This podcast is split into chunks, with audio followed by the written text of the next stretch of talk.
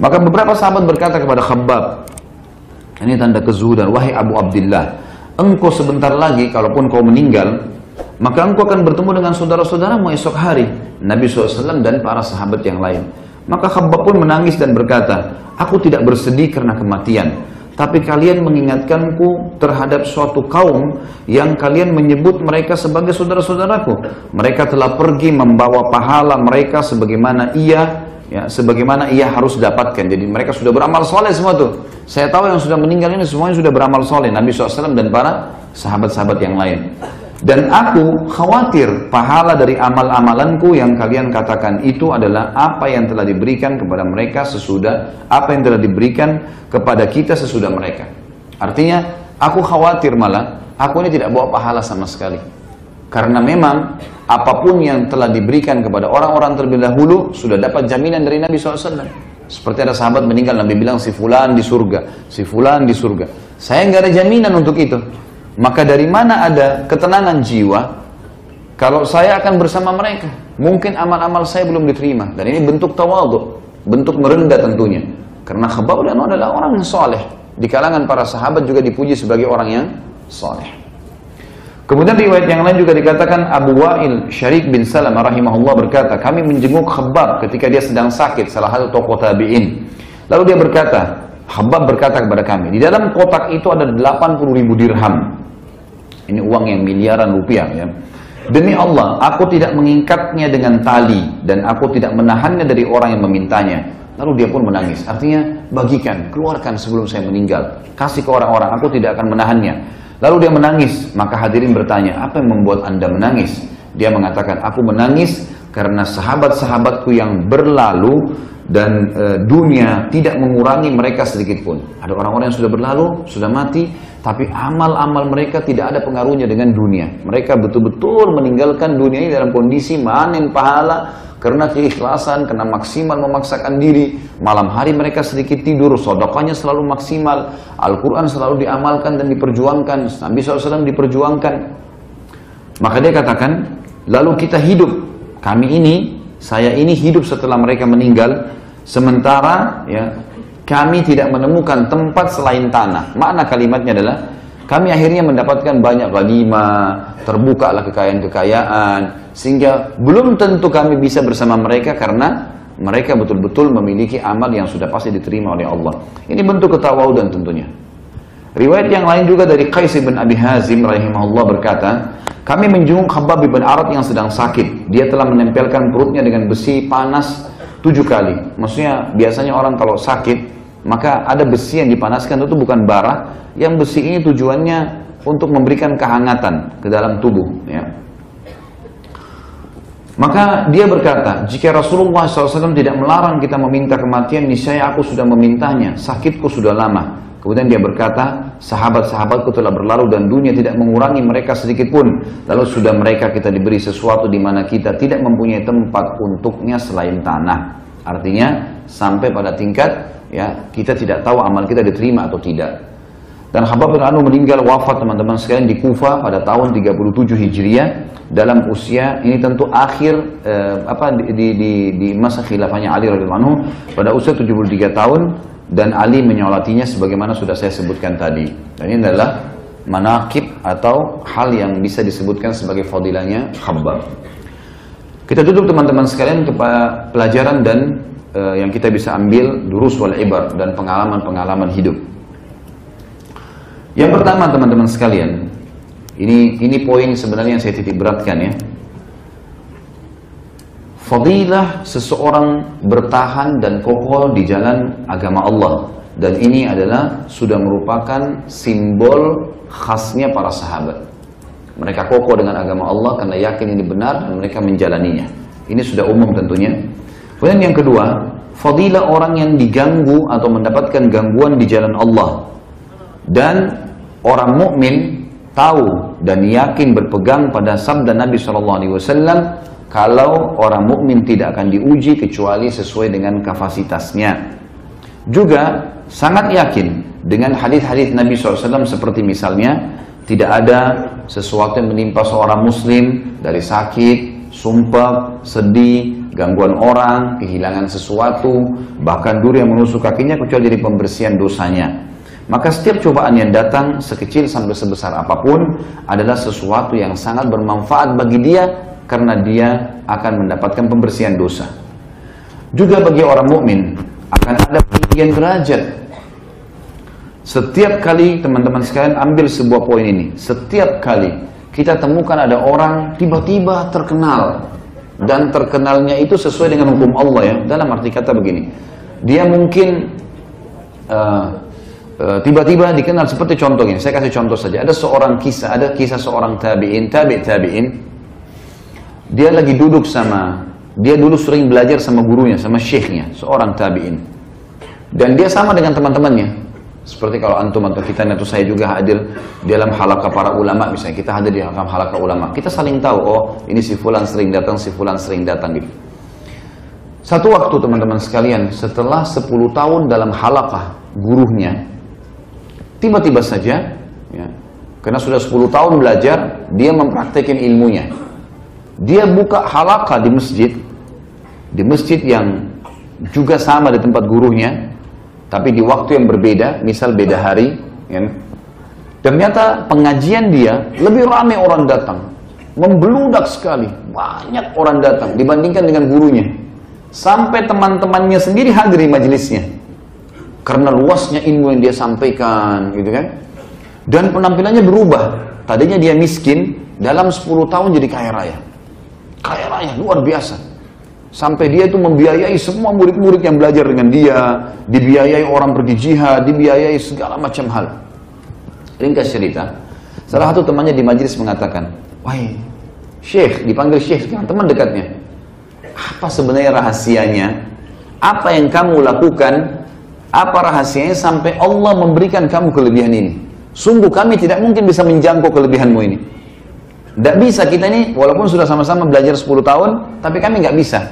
Kamu secara penampilan lebih kelihatan kaya, kelihatan lebih segar, kelihatan lebih lebih tampan dari sebelumnya. Kemudian keturunannya banyak, gitu kan? Dia menikah dengan menjalankan sunnah Nabi SAW berpoligami. Kemudian juga dia, teman-teman sekalian, uh, memiliki banyak kelebihan. Di antaranya majlisnya dia mengalahkan jumlah gurunya sendiri. Temannya tanya, apa rahasianya? Apa dia cerita teman-teman sekalian? Perhatikan. Dia mengatakan ini kisah nyata. Dia bilang, sekitar 10 tahun yang lalu, sekitar 10 tahun yang lalu, waktu kita masih belajar, waktu kita masih belajar, satu waktu, pernah waktu kalian sudah bubar semua, maka saya duduk di majelis syekh kita, Lalu sementara saya lagi punya banyak pertanyaan yang saya ingin tanyakan karena awal-awal belajar, tiba-tiba ada seorang laki-laki yang kelihatannya tampan, putih, badannya kekar. Kelihatannya orang ini ada juga bekas kekayaan, tanda kekayaan dari pakaiannya, dari penampilannya. Dia mendekati syekh kita, lalu dia berkata, Syekh, saya mau minta, waktu itu orang bilang imam, wahai imam, saya mau minta dari anda jodoh buat anak perempuan saya jodoh buat anak perempuan saya. Maka saya minta anda yang tunjuk. Kata syekhnya, balik ke arah saya, kamu menikah? Dia bilang, iya syekh. Karena memang saya belum, dia belum menikah. Dan kata orang ini, saya melihat penampilannya orang ini, saya sudah bayangkan anaknya paling tidak seperti dia. Karena orangnya tinggi, putih, gagah, berarti mungkin tidak akan jauh dari itu. Maka dia bilang, iya saya mau. Tiba-tiba ayah perempuan itu mengatakan, baik Syekh, saya walinya, saya akan nikahkan sekarang. Panggil dua saksi, suruh keluarin sesuatu dari kantongnya. Dia bilang, saya cuma punya mungkin sekitar 2-3 dirham, saya keluarkan sebagai mahar. Kalimat akad tiba-tiba diucapkan. Udah selesai akad nikah, spontan terjadi begitu, kata mertuahnya sekarang, ikutlah sama saya ke rumah. Kata orang ini, saya ikut ke rumahnya. Rumahnya sangat besar, luas, kaya raya, kelihatan, mewah. Saya begitu bahagia membayangkan itu. Berarti saya akan tinggal di rumah semewah ini. Tadinya saya tinggal di sebuah rumah gubuk kecil. Orang miskin gitu kan. Dia bilang kemudian saya masuk ke ruang tamu dengan dipan-dipan yang empuk, wah, ruangan yang wangi. Saya betul-betul pada saat itu berbunga-bunga gitu kan. Kemudian dia bilang, mertua saya mengatakan tunggu sebentar saya akan persiapkan istrimu. Lalu dia masuklah ke dalam, kemudian setelah beberapa saat dia keluar dia mengatakan, ini ruanganmu di bawah, istrimu ada di dalam. Apa yang dia bilang teman-teman? Waktu saya masuk ke dalam, dan saya menemui istri saya, demi Allah di dalam diri istri saya itu ada lebih dari 10 aib. 10 aib yang 10 aib ini satu saja sudah cukup untuk saya tidak tinggal bersama dia. Matanya rusak, telinganya tuli, ya, uh, rusak kulitnya rusak, sebagian bagian kepalanya rambutnya rontok, badannya apa lumpuh, kakinya nggak bisa jalan. Ada 10 aib. Satu saja sudah cukup membuat saya tidak bisa bertahan jadi suaminya. Spontan saya mengatakan saya mau ceraikan. Maka perempuan itu sambil merangkak memegang kaki saya, kaki saya dan berkata, tolong jangan ceraikan saya. Walaupun kau tidak menyentuhku, biarkan aku punya status suami. Sehingga aku meninggal bisa mendapatkan surga dari ridho suamiku. Mendengarkan kalimat tersebut, aku teringat sabda Nabi SAW. Kalau wanita meninggal, gitu kan, dengan ridho suaminya, maka dia akan masuk surga. Maka dia bilang, saya bertahan 10 tahun, tidak ada yang tahu kalau istri saya seperti itu. Bertahan. Melihatnya saja sudah menjadi sebuah beban jiwa. Dia bilang, saya bertahan. Subhanallah, baru saja dia bilang tahun ini, tahun ke-10, istri saya meninggal dunia. Pada saat dia meninggal, Allah yang maha tinggi dan maha pemurah membukakan untuk saya dunia ini. Di depan mata saya tiba-tiba saya dapat modal, saya bisa bisnis, saya usaha. Mertua saya meninggal, semuanya terwariskan, diberikan kepada saya. Dihibahkan kepada saya sebelum meninggal. Pada saat sudah dihibahkan dia meninggal, maka tidak ada masuk karena tidak ada tidak ada warisan. Anaknya cuma anak perempuan tadi yang cacat itu. Kemudian dia bilang saya jadi kaya raya tiba-tiba. Kemudian saya tiba-tiba entah bagaimana saya begitu memiliki pemahaman yang sangat luas. Apa yang saya pelajari 10 tahun dari guru kita ini semuanya melekat sehingga saya bisa mem mem membuat pengajian dan seperti kamu tahu banyaknya orang datang ini justru setelah cobaan itu datang. Lihat efek daripada balasan teman-teman sekalian. Kadang-kadang Allah subhanahu wa ta'ala ingin meninggikan derajat seseorang tapi dia nggak bisa sampai itu kecuali ada cobaan dulu baik di dunia maupun di akhirat tadi salah satu contohnya saja kalau di akhirat teman-teman, ada derajat mungkin di surga, harus kita 100 tahun sholat malam, 100 tahun puasa, 100 tahun baca Quran. Tapi umur kita cuma 60. Tapi Allah mau kita sampai ke derajat itu, bagaimana caranya? Kita diuji dengan penyakit 10 tahun. Kita diuji dengan susahnya hidup. Minta-minta sama orang mungkin, mengemis. Gitu kan. Dan beragam macam cobaan. Tapi satu jawaban teman-teman, selama kita berada di rel agama yang benar, maka pastikan kita tetap akan berada di jalan yang benar. Dan juga Tetap kita makan, tetap kita minum. Cuman ada cobaan yang sedang berlalu. Dilalui dengan satu kalimat rahasia, yaitu sabar. Baik, saya kasih definisi sabar teman-teman sekalian.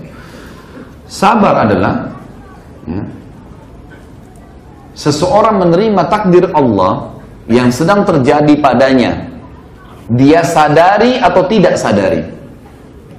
Sesuatu yang sedang terjadi pada seseorang takdir Allah, dia menerima takdir Allah yang sedang terjadi padanya. Dia sadar atau tidak sadar. Artinya sengaja sehingga terjadi sesuatu atau tidak sengaja sehingga terjadi.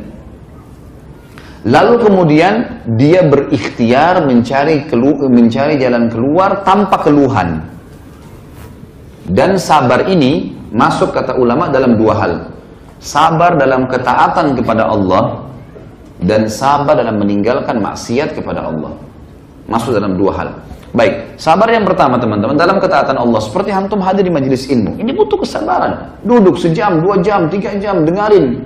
Kita pegang itu butuh sabar juga. Tapi ini karena umumnya orang mengetahui dia akan dapat ilmu, dapat sesuatu, maka dia bisa lakukan.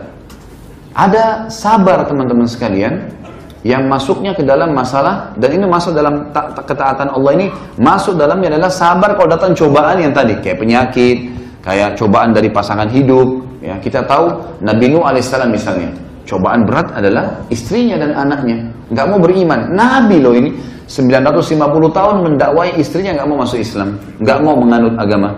Bagaimana dengan antum yang istrinya mungkin tadinya belum paham sunnah misalnya Antum baru sebulan, dua bulan, baru setahun dakwai terus sudah mengatakan saya ceraikan saja.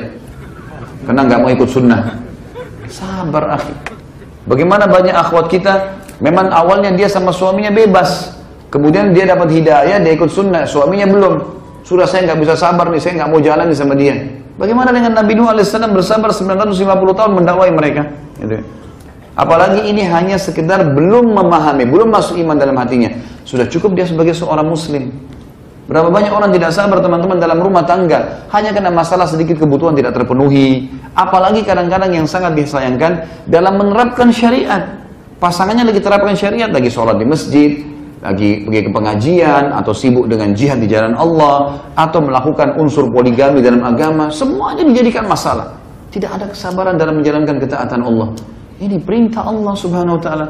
Allah yang memerintahkan satu perbuatan, jihad. Ya setiap muslim harus sabar suaminya pergi jihad. Gitu kan? Mengharapkan pahala itu bentuk ketaatan kepada Allah. Si laki-laki juga suami pergi jihad, dia juga harus sabar. Dia jalani itu untuk mendapatkan fadilah sedang Allah janjikan. Begitu pula sabar dalam meninggalkan maksiat. Akan terlintas teman-teman di dalam hidup kita semua. Saya dan antum semua ikhwat dan akhwat semuanya. Tidak ada orang yang tidak terlintas di dalam hidupnya peluang bermaksiat. Pasti terlintas peluang itu. Syaitan akan membuka seribu cara. Satu gagal yang kedua, gagal yang ketiga, yang keempat. Dan dia jeli melihat. Kelemahan seseorang mungkin bukan di zina misalnya, bukan di lawan jenisnya. Dipindahkan sama dia mungkin cinta harta. Jadi harta tidak, apalah, suka menceritakan aibnya orang lain. Celah mana yang bisa, dia masuk. Dan seribu satu jalan untuk dia lakukan agar kita melanggar. Sabar. Tolak ajakan itu. Suruh berzina, tolak. Butuh sabar memang. Duh ini perempuan luar biasa punya kelebihan. Lagi ngajak saya berzina, ngajak kenalan, ngajak ketemu. Tapi agama larang. Sabar. Harus kokoh. Nggak boleh kita jebol di situ gitu kan. Karena memang akan ada hasilnya ya. Sabar dalam menahan itu. Nanti efeknya. Dan umumnya ulama mengatakan sabda Nabi SAW al-jaza min jinsil amal balasan akan datang sesuai dengan kadar perbuatan seseorang. Kalau cobaan kita, terbuka pintu maksiat teman-teman sekalian. Kemudian itu dari lawan jenis, berarti Allah akan mudahkan kita. Kalau lulus di situ ya, Allah akan berikan kita balasan kebahagiaan dengan lawan jenis, tapi dengan halal, pernikahan. Kalau cobaan di harta, kita ada kesempatan setan bukain peluang untuk buat nota palsu untuk mencuri, untuk rekayasa data, untuk A, B, C, atau kerja di tempat haram dengan gaji yang besar. Sabar, akhi. Jangan terima, nggak boleh. Haram-haram. Nggak boleh ukti, gitu kan. Boleh kerja tapi buka cadarnya, atau buka jilbabnya, atau A, B, C. Tinggalkan. Sabar. Ujung-ujungnya, yang kita sedang tinggalkan, kalau kita sabar terhadap harta, harta akan datang. Ini sudah jelas, janji Allah ini. Gak mungkin salah. Kata Nabi SAW tadi, balasan akan datang sesuai dengan kadar perbuatan seseorang. Ini jelas sekali ini. Gak mungkin salah. Wahyu gak mungkin salah. Kita sabar dalam masalah apa pun, responnya akan datang sesuatu yang mirip tapi dalam masalah halal. Sabar. Dan kalau antum sabar teman-teman sekalian dalam meninggalkan maksiat sampai titik klimaksnya. Semua punya ajal. Semua punya ajal. Kita sakit, ya, akan tiba ajalnya. Ajal maksimal tentu orang meninggal dunia. Tetapi ada orang sakit, misal antum lagi flu. Antum nggak berobat kan? Tentu sabar tadi saya bilang adalah menerima takdir Allah lalu ikhtiar ya. Tapi ada orang tidak berobat. Antum flu ya sudahlah flu nggak usah berobat, nggak usah minum obat segala. Kalau dekat ajalnya, misal Allah sudah tentukan sakit itu seminggu teman-teman. Di hari-hari terakhir sebelum antum tiba ajal sembuh penyakit itu, Allah akan mudahkan antum minum obat. Terdorong untuk minum obat. Ada jalan keluar dikasih. Allah SWT akan berikan sesuai dengan ajal. Jadi tidak ada sesuatu yang tidak akan dilampaui. Kalau antum sudah hadapi musibah, seberat apa pun teman-teman sekalian, yakin fa inna ma'al usri yusra. Pasti janji dari Allah, gitu kan? Puncaknya kalau seseorang pun sampai meninggal dalam cobaan seperti Sumayyah radhiyallahu anha, seperti Yasir suaminya radhiyallahu anhu, puncaknya kata Nabi SAW, sabran ala Yasir, fa inna mau'idahumul jannah. Sabarlah wahai keluarganya Yasir, Nabi sudah tahu nih akan terjadi pembunuhan mungkin. Tapi kalaupun sampai mati, pasti kalian akan masuk surga. Pasti, ini mati, udah surga, udah selesai. Itu puncaknya. Tapi di dunia teman-teman akan datang. Saya sudah kasih contoh tadi, seorang syekh itu.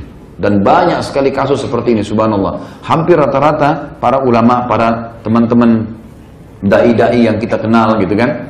Itu kalau subhanallah kalau kita duduk, dengarin ceritanya, ada aja cobaan yang diceritain sama dia. Kalau kita sebutkan kira-kira seperti apa, apa masalahnya, ada sesuatu yang antum hadapin. Kalau dia mau jujur atau dia mau ceritakan, maka dia akan ceritakan sesuatu mungkin tidak masuk di benak kita teman-teman sekalian. Apa yang telah terjadi pada mereka. Cobaan demi cobaan yang sangat berat, tapi karena mereka sabarin, terima sebagai takdir Allah, kemudian dia ikhtiar sesuai dengan hukum Allah yang terjadi, gitu kan? Maka insya Allah akan ada hasilnya, pasti. Kita akan dengarkan teman-teman sekalian, bagaimana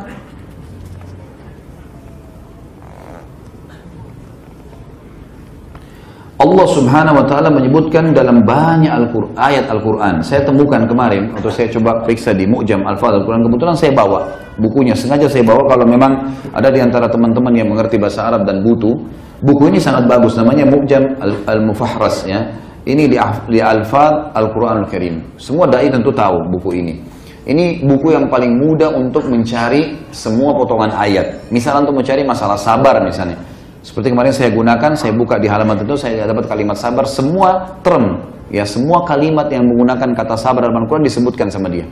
Saya hitung kemarin, ada 103 ayat yang menyebutkan tentang masalah sabar. Dan hampir semua teman-teman, apa pun kita bicara masalah kejujuran, sidik misalnya, maka kita akan temukan di sini ada disebutin sidik itu di dalam lafaz uh, sadiq atau sidq dan seterusnya di surah ini, di ayat ini, di surah ini, di ayat ini disebutkan sampai berapa kali. Kalimat sabar ini teman-teman dengan, dengan berbagai termnya, saya temukan ada 103 ayat. Tentu kalau kita bahas semua ini sangat panjang. Saya akan pilih beberapa ayat yang semestinya memang menjadi perhatian kita secara khusus. Yang pertama teman-teman sekalian, siapa pun yang sabar atau ada perintah dari Allah dulu.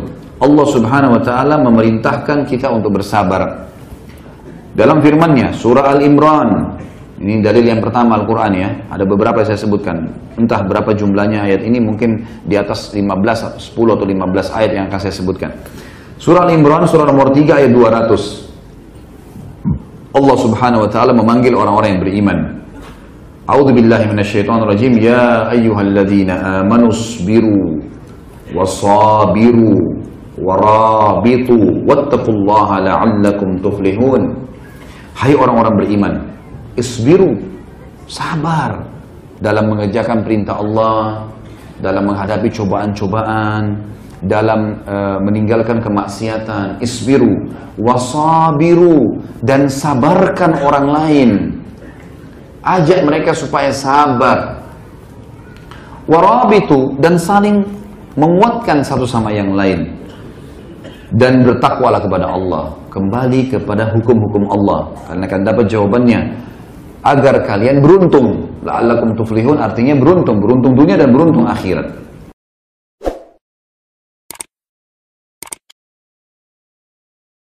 Assalamualaikum. Untuk pemesanan paket umroh murah bisa menghubungi 0821 4196 0857 kami ulangi sekali lagi untuk pemesanan paket umroh murah bisa menghubungi 0821 4196 0857 Sekali lagi 0821 4196 0857 Terima kasih.